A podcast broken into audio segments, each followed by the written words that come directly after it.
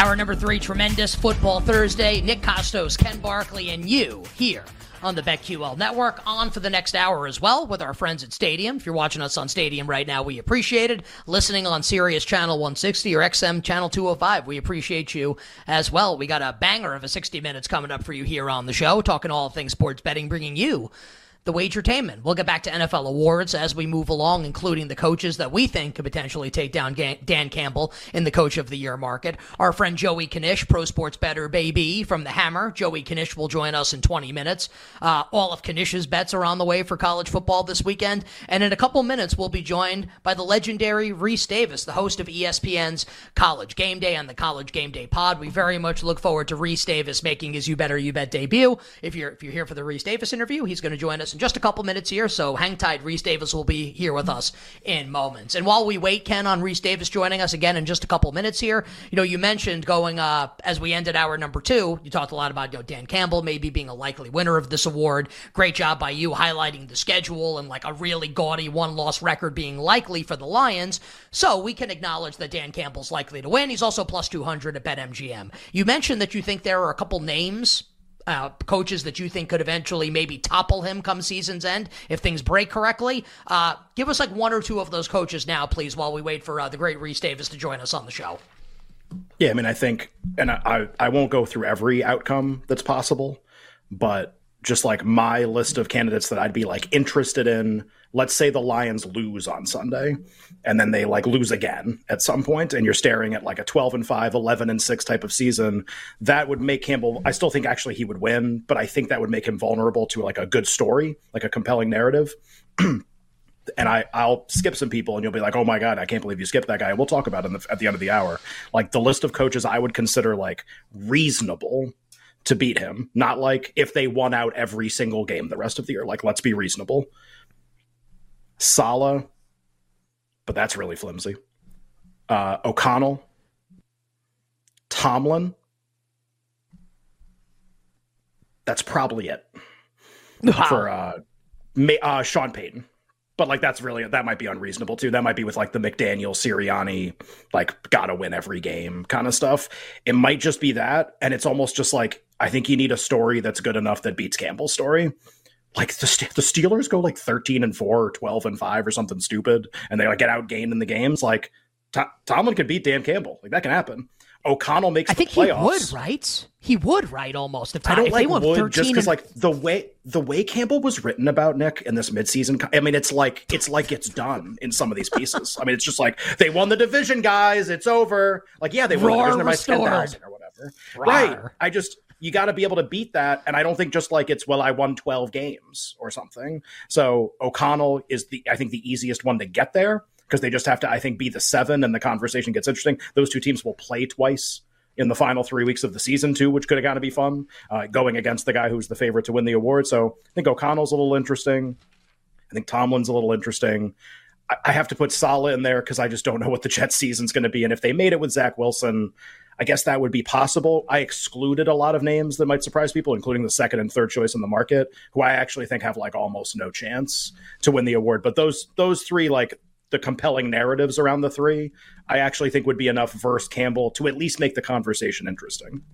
I'm going to throw out a name, and and I can't believe I'm doing this here, but I do want to throw out this name just because, like, this team can make the playoffs, could win the division, the team that's ahead yeah. of them, Ken, is a team that you and I both don't like very much. And I like, I'm on record, like, I really don't like this head coach, this particular coach.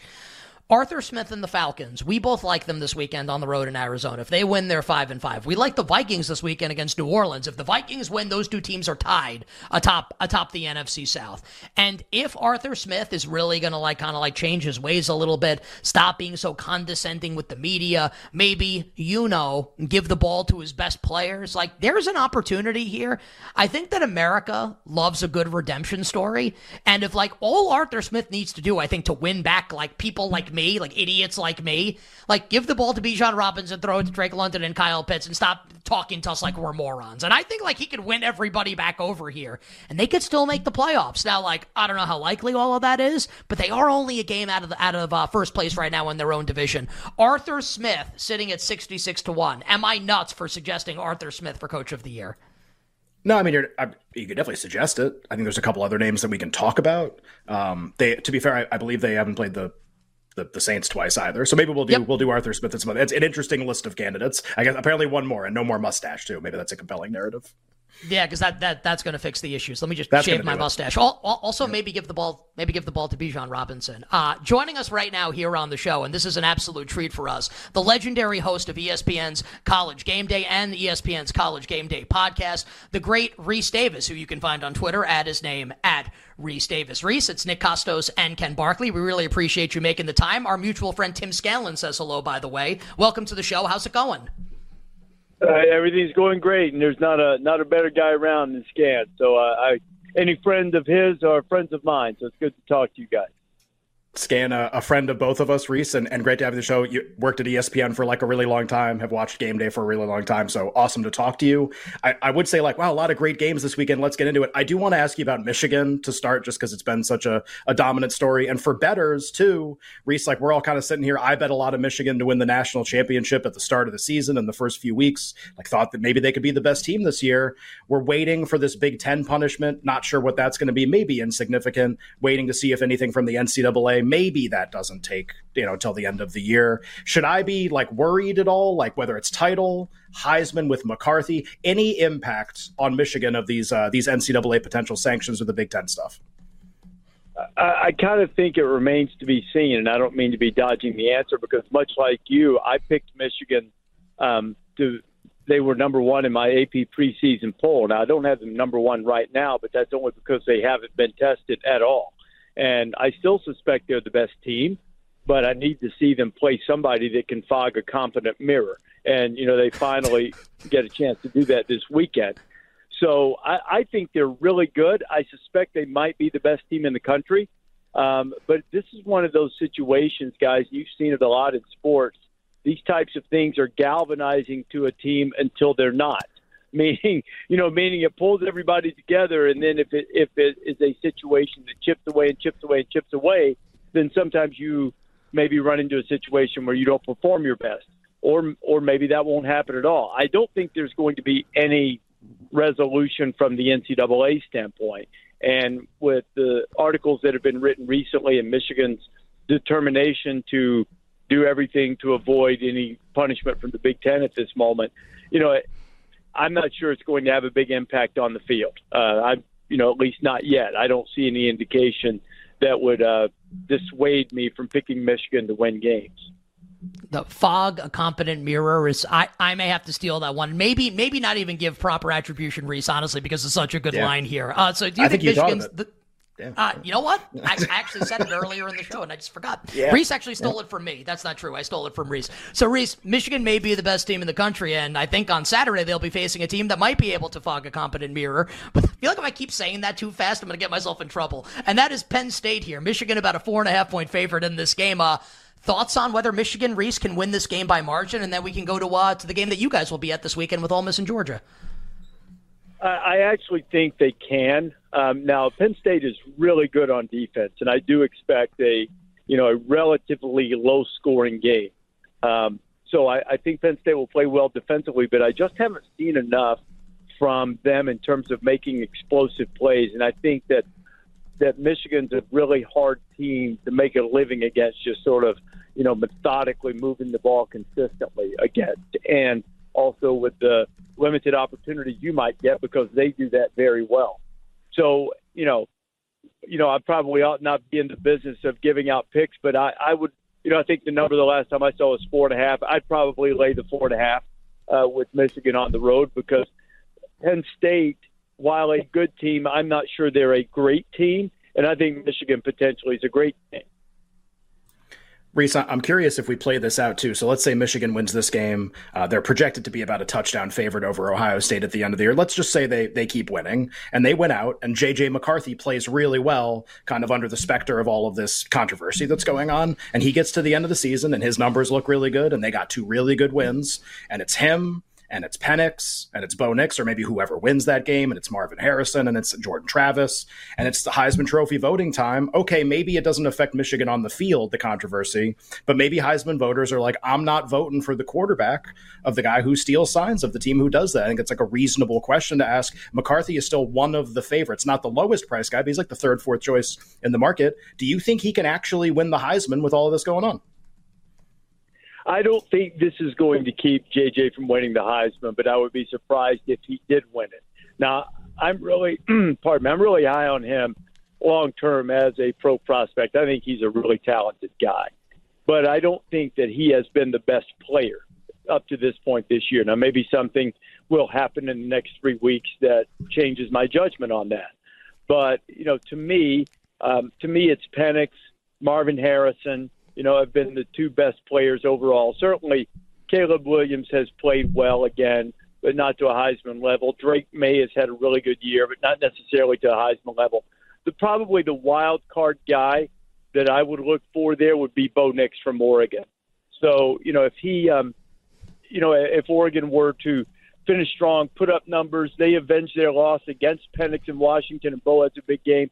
I think he could make a, a quick close. And while I think JJ is a terrific player, I just don't know that he is, if they're built for him to have that Heisman wow moment that I feel like he's going to need. So I don't think it will be because of the sign stealing scandal that I don't.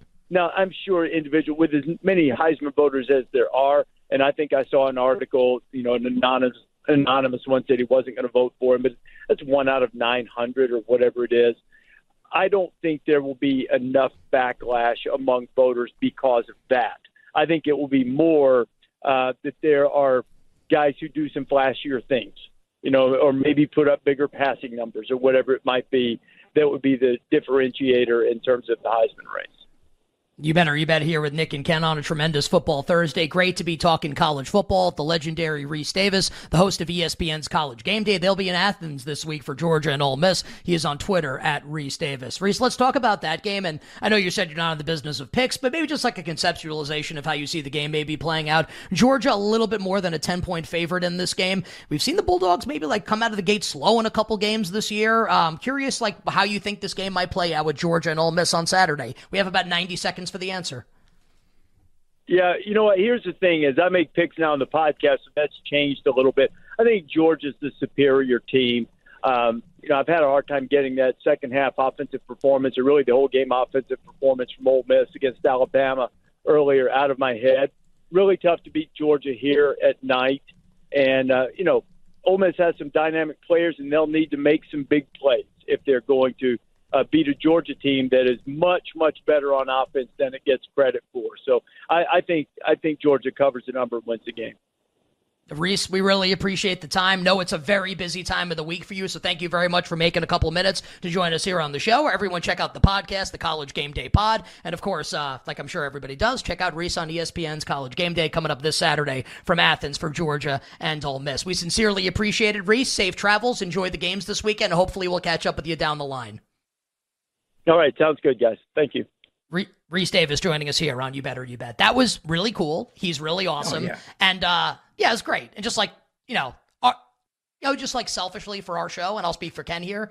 Um, it's really cool that we've reached the point as a show where we get get guests like Rece Davis on, like talking games and like giving us picks on games. Yeah. I think is is really awesome. Uh, very cool. And thanks to uh, I, thanks to Alex, our EP, for getting him, and our pal Randy Merkin as well for helping to book Rece Davis on the show. And Ken, he gave us like what's kind of I feel like at this point like a contrarian take on JJ McCarthy and the Heisman Trophy. Sure. I think his point is like he thinks McCarthy's just not going to win organically, which I, think is reasonable. The thing that he hit on that I would just emphasize, and it, it made me, his answer made me very happy because I've built my like hashtag portfolio this way is I bet a lot of Nix and a lot of Harrison a couple weeks ago with the idea that Nix wins if he beats Penix and Harrison wins and kind of a lot of the other wacky permutations. And you have re- like you have the host of Game Day who's like very connected with everything. And he comes on and tells you that Marvin Harrison's been one of the two best players in the country so far. And Harrison's price all year has not reflected that. The athletic poll, Harrison comes in first last week, second this week. Price does not reflect that. Like, I, I think everyone, I think the price kind of nuts now at this point. Who else has to tell you he's one of the guys? Like who else has to tell you? Like the host of Game Day just came on. He's one of the best two players. He's the sixth in his price right now. Like I just, at what point is that going to adjust? I think that's really interesting. At BetMGM, Harrison is 8 to 1 alongside JJ McCarthy and Jordan Travis. Bo Nix plus 200. Michael Penix Jr. is the favorite at plus 150. Very interesting. Great stuff there from Rece Davis, the host of ESPN's College Game Day. Now, coming up next, only. Only on this stupid show could we go from Rece Davis to Joey Knish. Coming up next, college football and NFL bets for the weekend with the great Joey Knish.